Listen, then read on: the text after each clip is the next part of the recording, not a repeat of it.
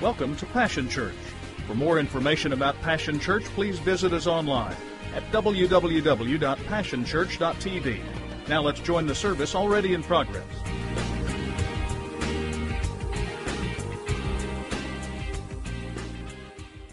to be able to do that, we got to be able to communicate effectively, right? And we talk different when we get together like this than we do when we're out there with them. And so we've got to communicate effectively. Well, we are involved in a process. Uh, we started weeks and weeks ago now, I guess about 12 or 13 weeks ago, talking about the passion process. So today is the day we take the test all over again. We've done this a couple times. We're going to see how much you remember. So here we go. What is the first step in the process? Anybody remember? Come on now. Encounter. And how do we illustrate that? Hands up, right? That's the first step, all right? Second step is what? Equip. And how do we do that? Hands open, right? And so now we're involved in the third step, which is engage, and it's illustrated by hands out. All right, we got the secret handshake down. Uh, I just wanted you to, to get this into your spirit. We all have to be able to articulate this, but more than just articulate it and remember it, we all have to buy into it that we are here for three purposes and three purposes only. The first is to encounter God, to come into an environment like this on at least a weekly basis, and to get into His presence and let Him change our life. If we don't do that, we're wasting our time.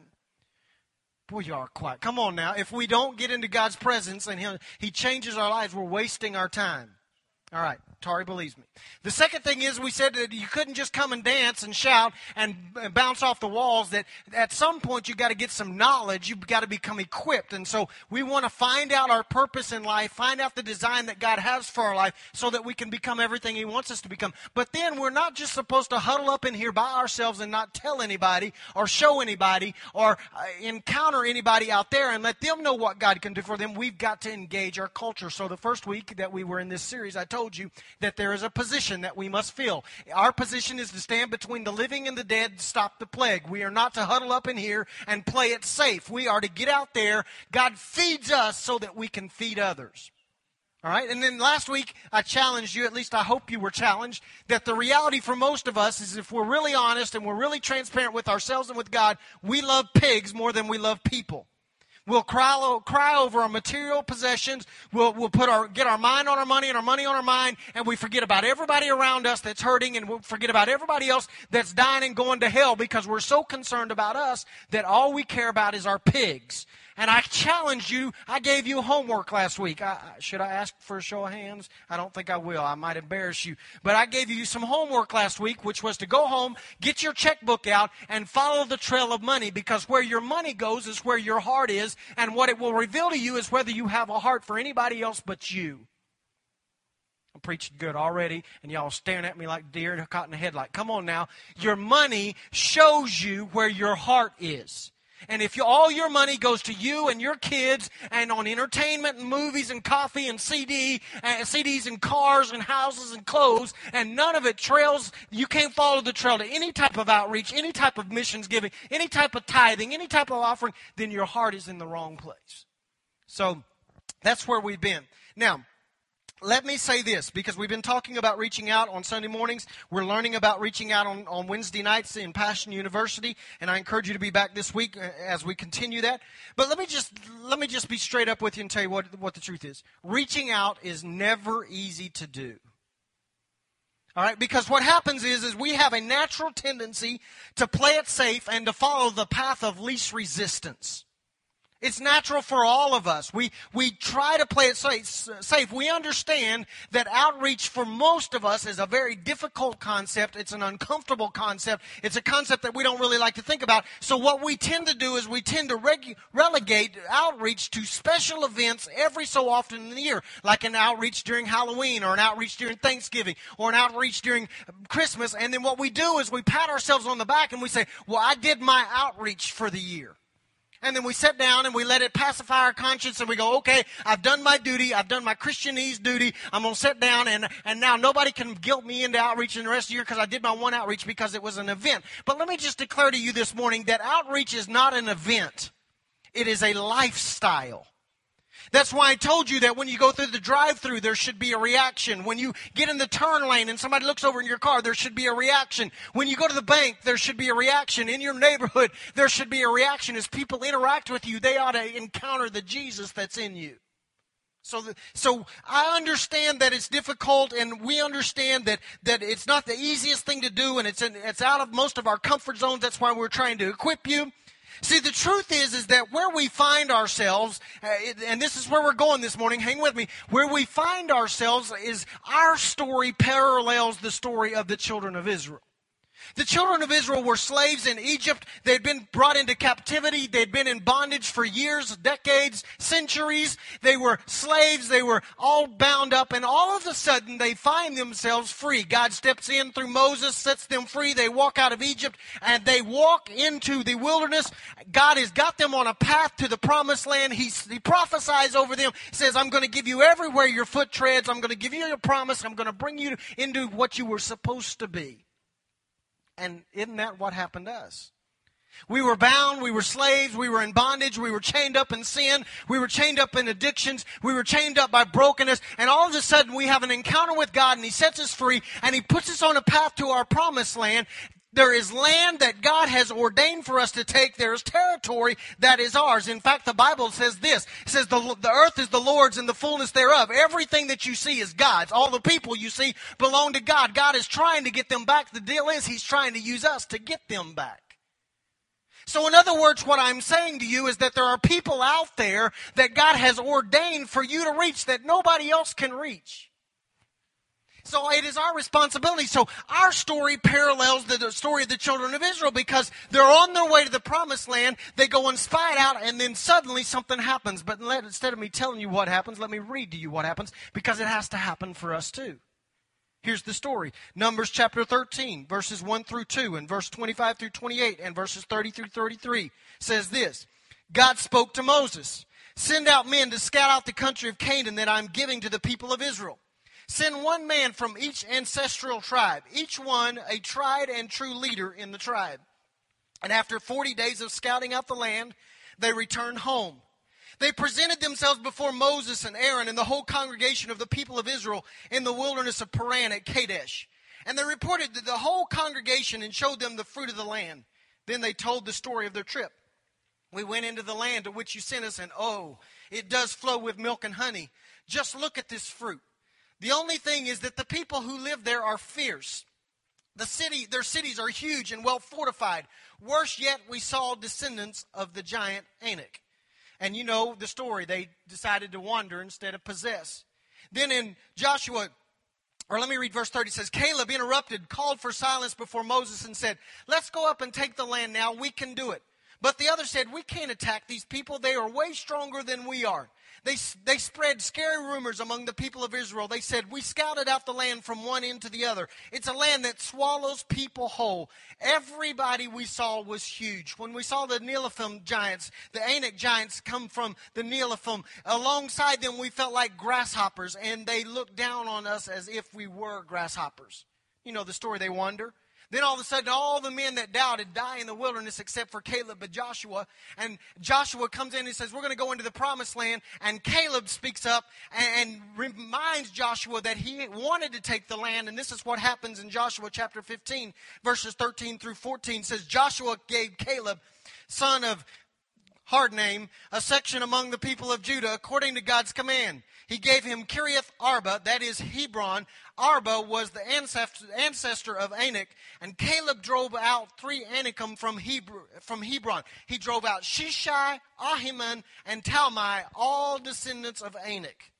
Our story parallels the story of Israel. Because the truth is, is that if we are going to win anybody for Jesus, if we're going to impact this city for Jesus, if we are going to have any, any ripple effect on any apartment complex, on any neighborhood, on any workplace, we have to face giants.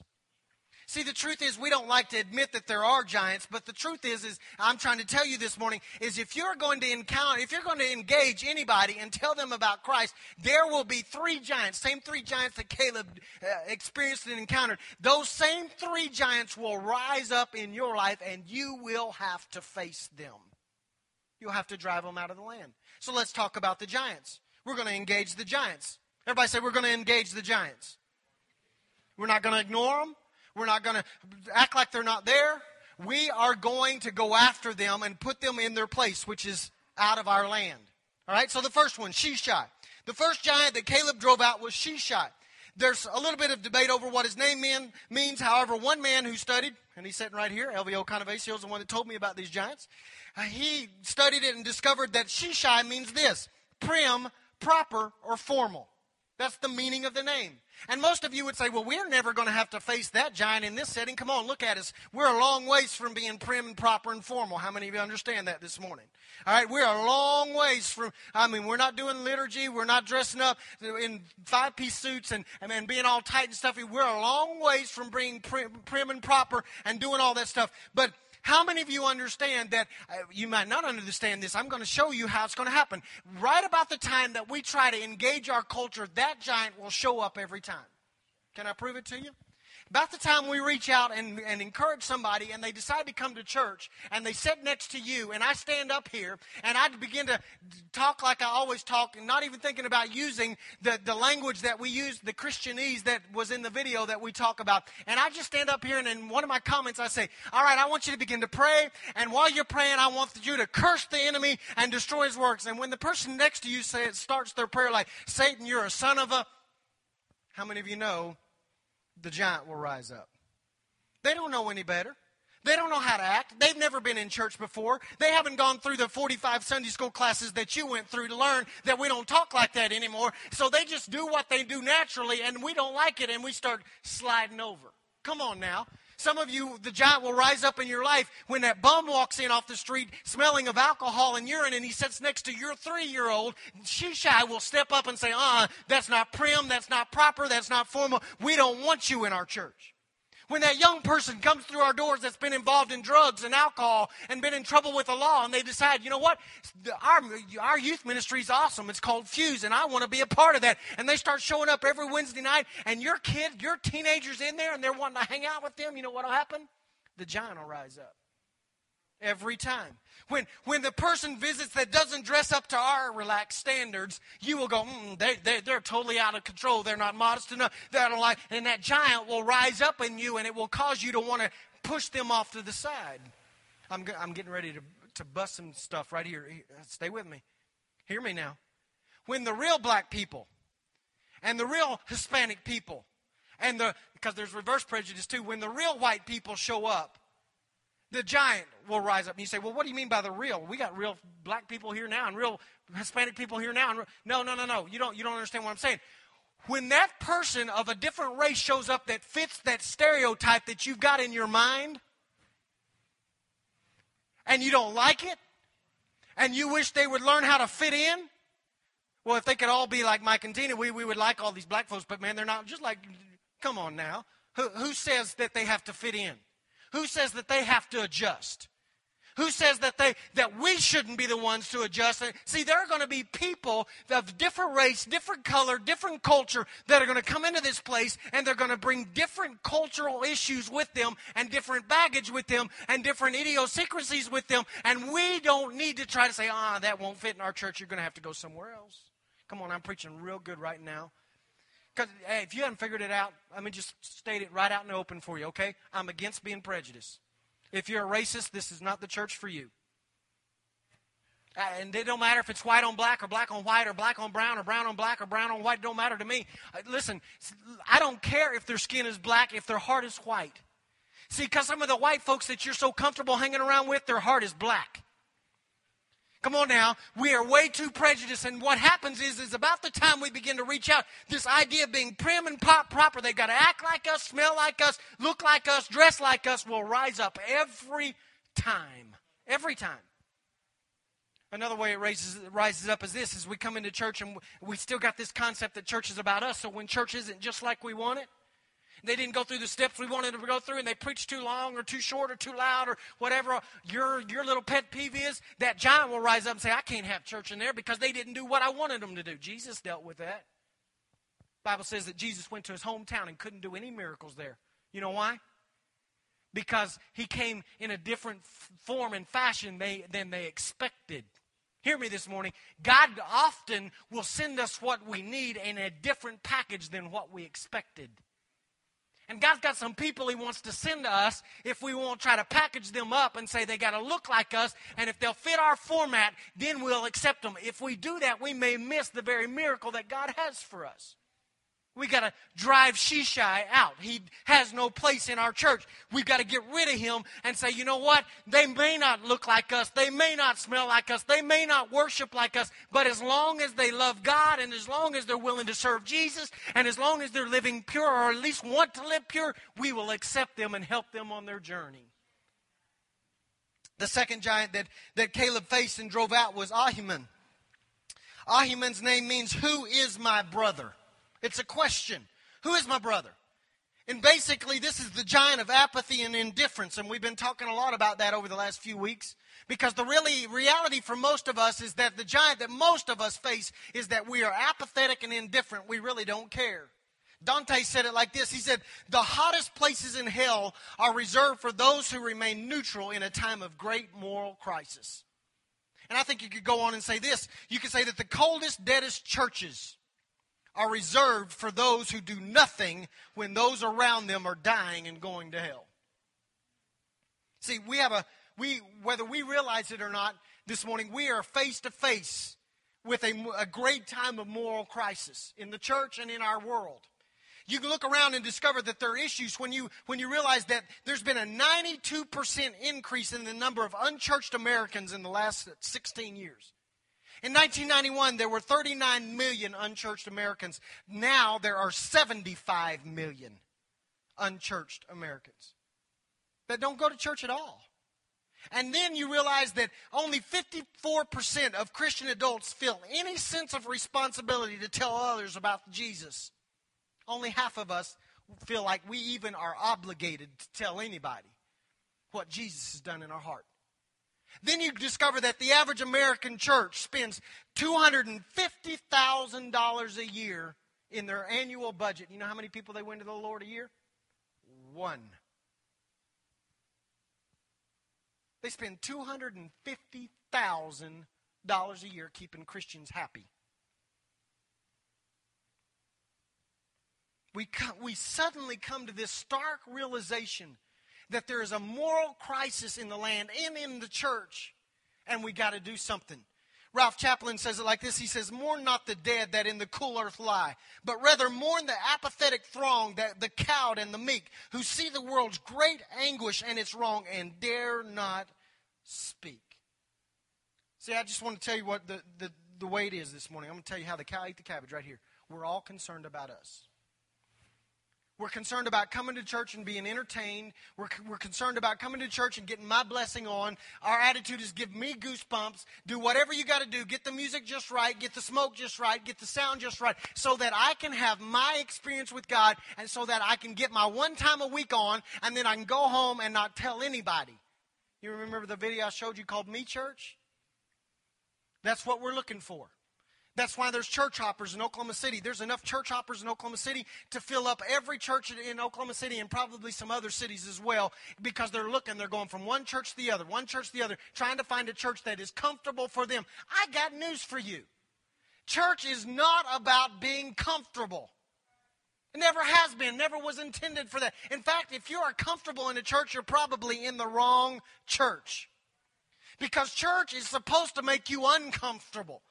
Church is supposed to challenge you. It's not about you coming to get your blood. Listen, I know you got issues. I know you've got problems. I've got them too. And I know that the only place that I can get those dealt with is in the house of God and most of the time. And I want you to get your issue dealt with. But it's not just about that because what God wants to do is bring you in this place and deal with your issue and then send you back out commissioned your responsibility to tell others. That's what this is all about.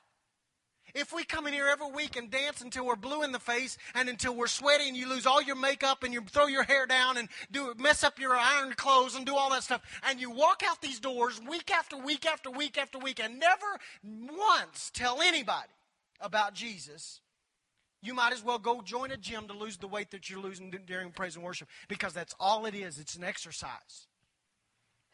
This is more than aerobics. This is an encounter with God so that we can shake off apathy and shake off lack of concern and get out there and deal with our responsibility. One man said this. He said, Love will find a way, but indifference will find an excuse.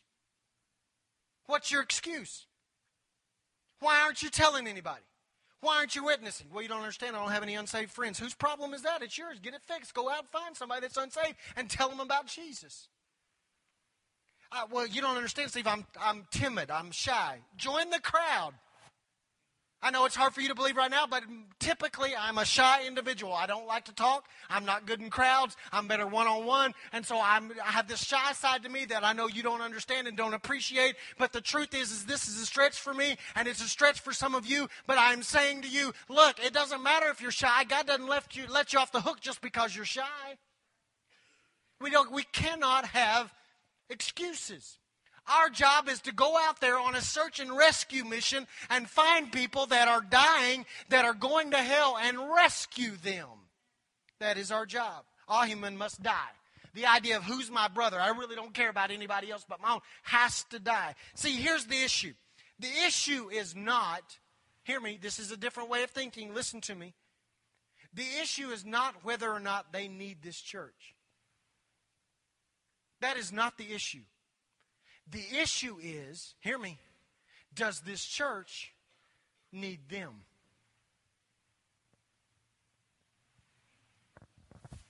Think about that now. The issue is not that they need a church. We know they need a church. But that's not the issue. The issue is that this church needs them.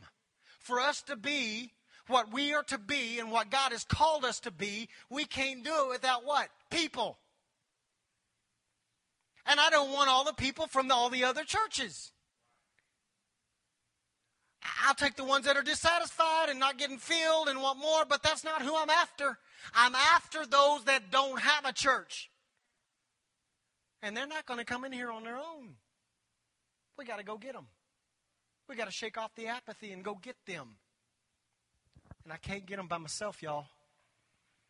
Why? Because you're ordained to get people I can't get.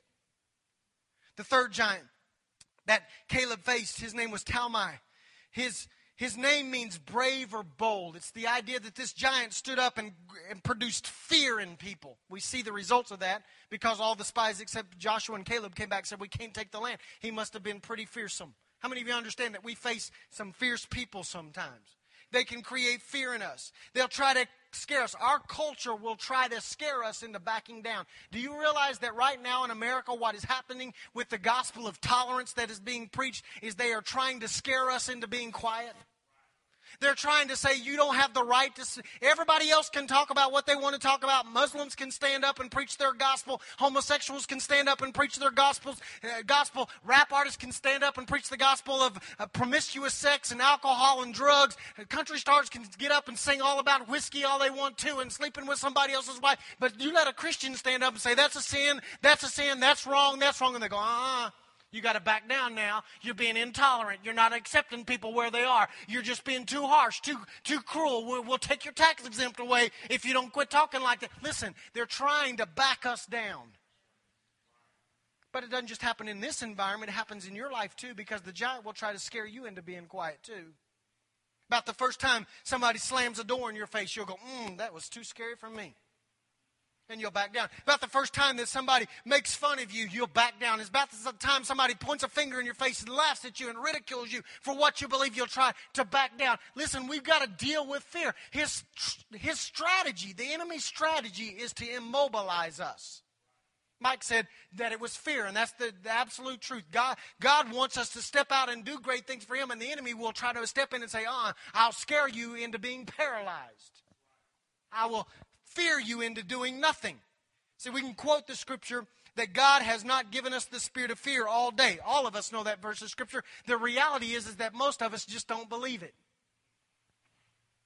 It's head knowledge and not heart knowledge. And, and we walk in and out of our relationships at work and we're scared to say anything about Jesus because we're afraid they might not like us anymore. We go into our neighborhoods and we won't tell anybody about Jesus because we think, well, they'll think I'm a freak. We go to school and we won't tell anybody about Jesus because we don't want them to not like us anymore. And we back down every time. Fear's got to die. We're afraid. Afraid that we'll fail. Afraid that we'll mess up. Afraid. Afraid. Max Lucado deals with fear, and he says this. He says, Fear. His mode of operation is to manipulate you with the mysterious, to taunt you with the unknown. Fear of death, fear of failure, fear of God, fear of tomorrow. His arsenal is vast. His goal? To create cowardly, joyless souls. He doesn't want you to make the journey to the mountain. He figures if he can rattle you enough, you will take your eyes off the peaks and settle for a dull existence in the flatlands. Hear what he's saying. He is saying, he's, he's hit the nail on the head. He is saying that fear will try to t- distract you so that you won't press into your, your promise and take the land and the territory and the people that God has for you. He's right. It'll happen every time we are afraid. I, am reminded about a story that I used to hear my dad uh, preach about. He, he preached this message called Run to the Roar, and I remember this the illustration vividly. He said there was um, this group of lions, a bunch of young lions and a, and a real old lion that didn't have any strength, no power. His teeth were all gone. He couldn't kill anything. And what they would do is they were smart enough to figure out that, that they would put the old lion in one place, and then all the other young lions would get over on this side, and the group of animals that they were trying to kill was in the middle. And what they would do is that this lion down here that couldn't run, couldn't kill, he would roar as loud as he could, and it would scare all the animals, and they would turn and run away from the roar, and they'd run right into destruction because the young lions were waiting on them.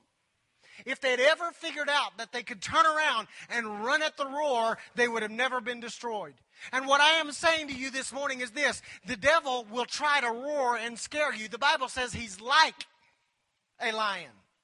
He's not a lion. He doesn't have the power of a lion. He doesn't have the teeth of a lion. He doesn't have the strength of the lion. He's like, he's, he's a, he's a poser. He, he's putting on a game. He just talks a big talk and he swells up and tries to act bigger than he really is and he scares us into doing nothing. If we could ever just make up our mind to run at what's trying to scare us, we would run ourselves right into victory.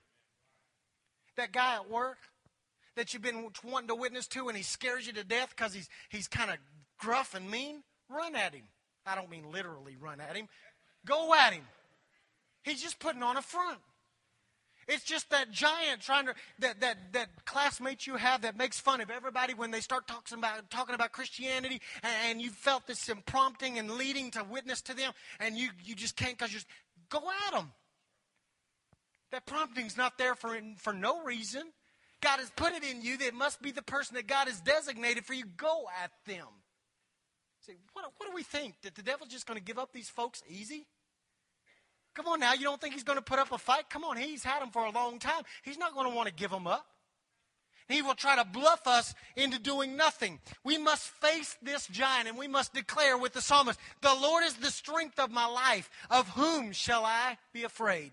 The Lord is my shepherd. I shall not fear.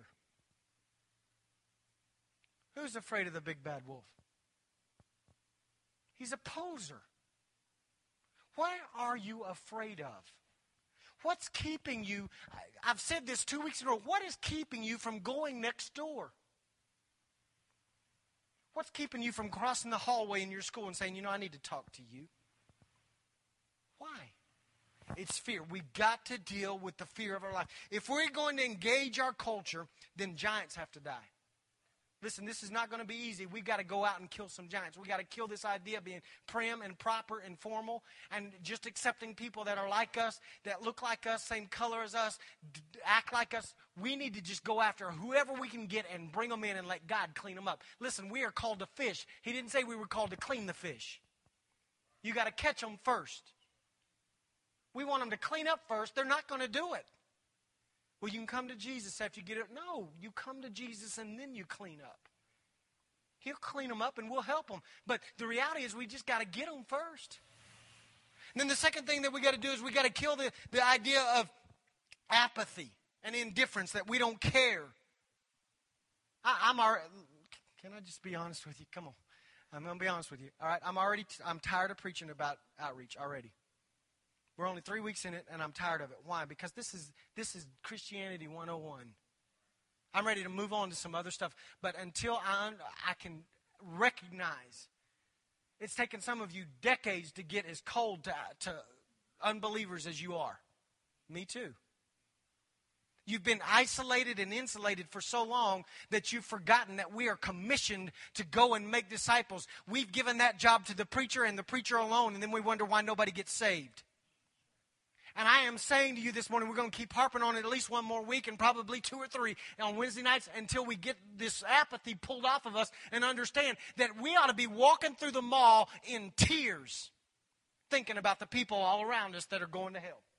We shouldn't be able to get off of our face because of the spirit of intercession that's overtaken our life to, because we're so saddened and so burdened and so broken by the idea that there are people right next door to us, in the car next to us, in the locker next to us, that are dying and going to hell, and we hadn't done anything about it. Intercession ought to overtake us.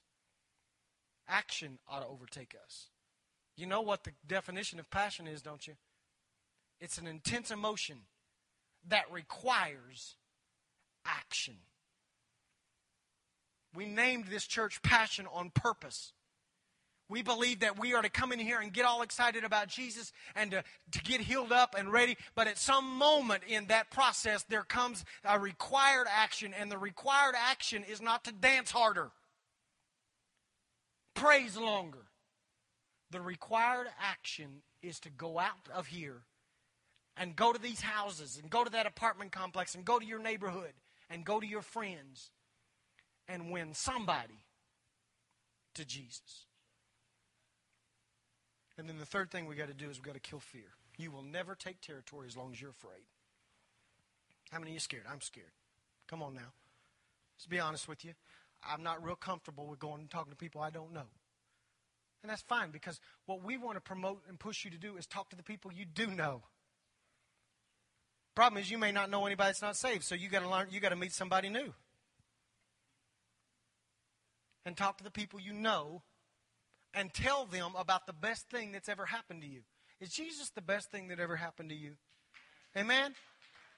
He's the best thing that's ever happened to me. I've got a great wife. She's one of the great things that's happened to me. I've got a great family. I've had a great education. I got a great house, great car, but they can't compare to what Jesus has done in my life.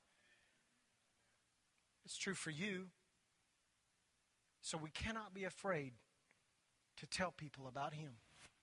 Those are the three giants that we've got to face if we want to take territory. I want you to stand with me this morning.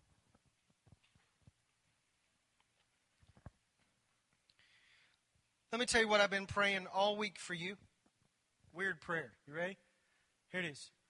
I am praying that the spirit of Caleb will overtake you. I am praying that the spirit of Caleb will overtake you, the giant killing spirit where you will step up and slay these giants that are trying to rise up in your life. How many of you, come on, be honest with me. I've been honest with you this morning. Be honest with me. How many of you, since we began to talk about outreach for the last three weeks now, we've been talking, four weeks counting Mike, we, we've been talking about outreach. How many of you felt a resistance rise up in you? Come on now. Be honest. Yeah, okay those of you, all right, I got a few honest people in here that would say, yeah, it's difficult. I understand it's difficult. You know why it's difficult? Because most of us haven't done it in so long. When I, I can still remember, vividly remember, I grew up in Anadarko, Oklahoma. Told you I was a redneck. Grew up in Anadarko, Oklahoma. Little bitty town in West Oklahoma. And a guy came through, I think I was about 12 or 13 years old. His name was Freddie Gage. He, w- he would go around and do big tent revivals like they used to do. And one of the things they would do is they'd bring a team into the town before the, the crusade and they would train people how to witness and then they would take them out door to door. And I went on, on one of those, I don't even know how I got permission to do this except maybe our church did it. I don't know. But somehow I ended up in Fort Cobb, Oklahoma. Now you think redneck, that's really redneck. Somehow I rode with somebody to Fort Cobb, went to a door, never been to that door before, knocked on the door. Young man came to the door, probably 14 or 15 years old, and right there standing in the doorway of his apartment complex, I led him to Christ. First person I ever led to Christ. Well, why did I stop?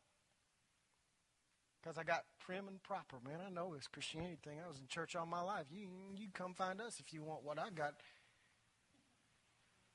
I didn't care anymore. I got scared. It's, Man, we, we got here how many about a month and a half ago. We called a door hanging uh, outreach to go put door hangers on doors. We didn't say knock on the doors. We said, just run up there when nobody's looking and put a door hanger on the door and then run off.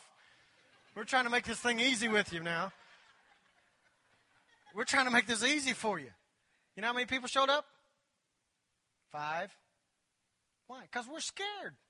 Or we don't care. I'm telling you this morning, those three giants must die. In your life and corporately as a body. Or listen, I'm, I'm not a prophet of doom. Hear me this morning, but I'm being honest with you. Or we will not become what God has called us to become. I need you to open up your hearts to people that are not like you, that are not the same color as you, that don't do things the way you do them, and let them in. Mike came to me last week, said a couple of his friends came to church and they were greeted nicely at the door, but they sensed in their spirit that there was a standoffishness because they were a different color. That cannot happen. In fact, it won't happen. We're, we're going to fix that, Mike. That ain't going to happen. You felt that. White folks, come on, you felt it. If you've ever been to a black church, you felt it the other way. It happens in every segment of society. If right now we leave here and we go to across town to a black church and we walk in, we'll feel the same things they felt when they walk in. We'll feel this. Come on, it's true. In every, we can go to a Hispanic church, feel the same way, feel uneasy. That cannot happen. Cannot. Won't let it happen. We've got to make people feel comfortable in here so that when they get in here, they'll find out why we're different. Are we different? You better believe we're different. And I want them to experience the difference. You are on a mission. In this room, we're all equal. And we will love everybody. But we will also love everybody when we get out there. That's the challenge we face. Father, do a miracle in our midst today. Break our hearts, break our prejudice, break our fear, break our indifference kill giants so that we can take tor- territory in Jesus' name. Amen. I want everybody that will, I want you to come join me up front. Come on, everybody step out and come join me.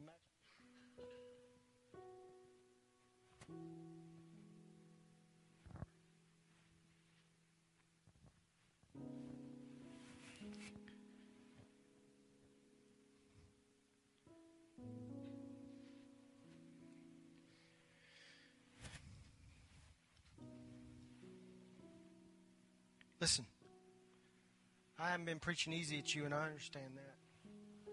You got to understand how this thing works.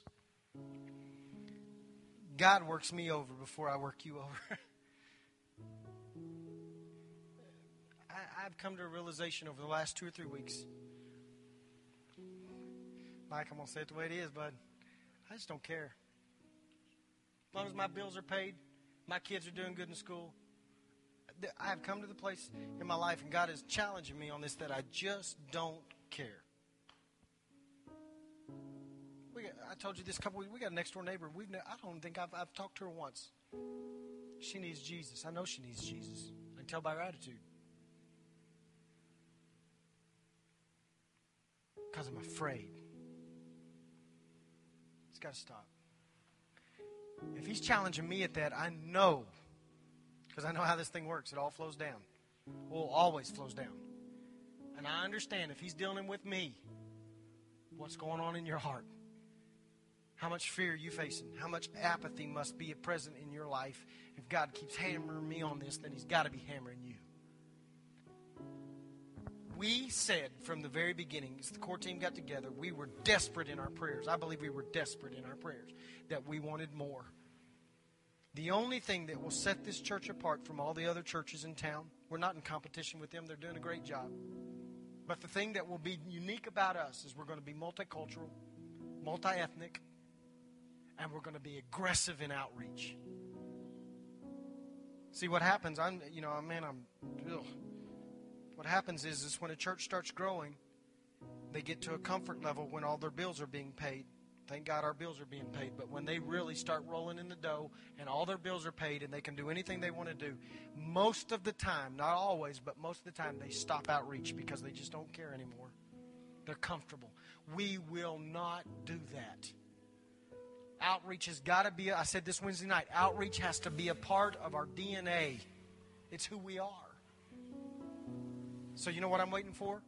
I'm waiting for the first report that you won somebody at your work or at your school or in your neighborhood to Jesus and you brought them to church on Sunday, not expecting them to get saved, already saved, only coming to church to confirm what has happened in their life.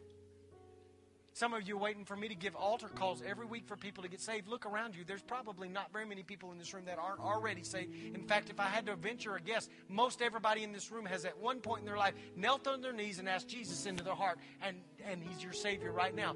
So quit waiting on me. It's not my responsibility to give an altar call to Christians every week. It's your responsibility to go out there and with your life and with your conversation to give an altar call where you live. That's what's got to happen. We're going to continue to give altar calls. I'm going to continue. The more and more people that walk in off the street, as we continue to do outreaches, we will take the time to ask them if they know Jesus is their personal Savior. But quit waiting on the preacher to do that. We're all commissioned to win people.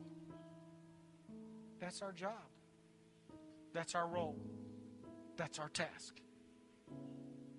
Giants have to die. I brought you down here because this is what I want us to do. I want us to make a corporate agreement, a vow. I don't take vows very easy, uh, lightly because the Bible says, you know, God's going to require you to fulfill any vow you make to Him. He'll hold us accountable. He knows the intent of our heart. Don't do this if you don't mean it. I want us to make a vow this morning. That Passion Church, that's who you are. That's who we are. That Passion Church is going to be an outreach oriented church.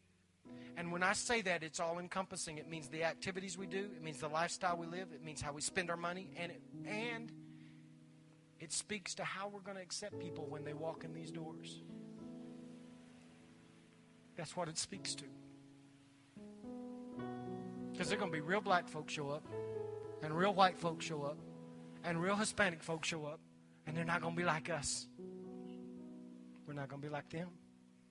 And we're going to love on them and lead them to the Lord. That's who we are. If you will, or if you are willing to make that covenant this morning, willing to make that vow, I want you to put one hand up in the air and let's pray. Father, see our hands, see our hearts. Take us on at the deepest part of us, God.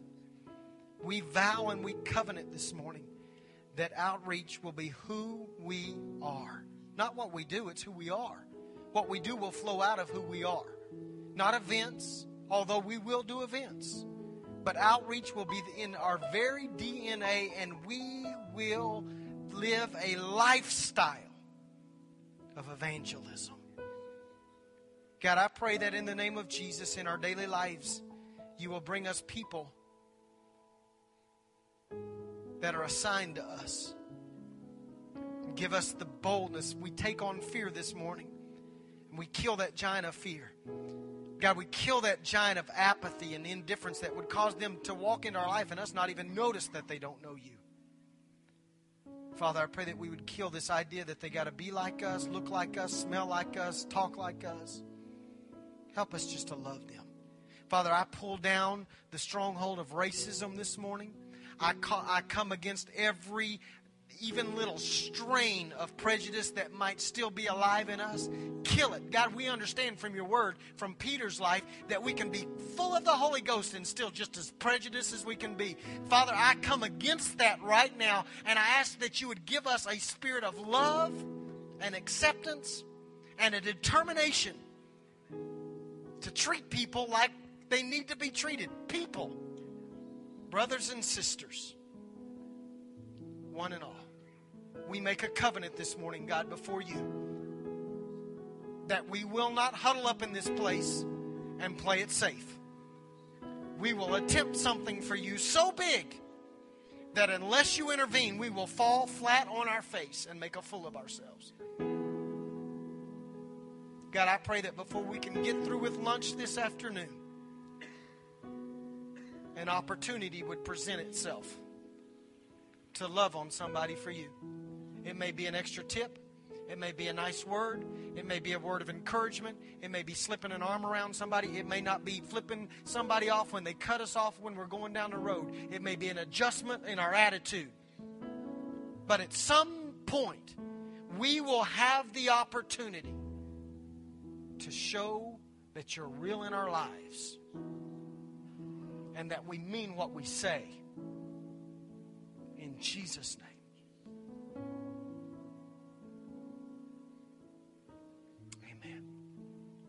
Here's your assignment before you get out of this room find somebody you've never talked to. They may be a different race. They may be totally different. You different life. Some of you young folks need to go hug some old folks, and vice versa. Some of you white folks need to go hug some of our black folks, and vice versa. Some of our brown folks need to hug some yellow folks. I don't know if we got any yellow folks here. Some purple folks. I don't know what we got. We're just all folks. Tell you what. I don't want to do church with all white folks. I just be. Come on now. I'm just being. I don't want. Uh. Uh-uh. I got plenty of honky friends. I'm ready to move on. Come on, Mike, laugh for me. You're the only one who laugh for me. Come on.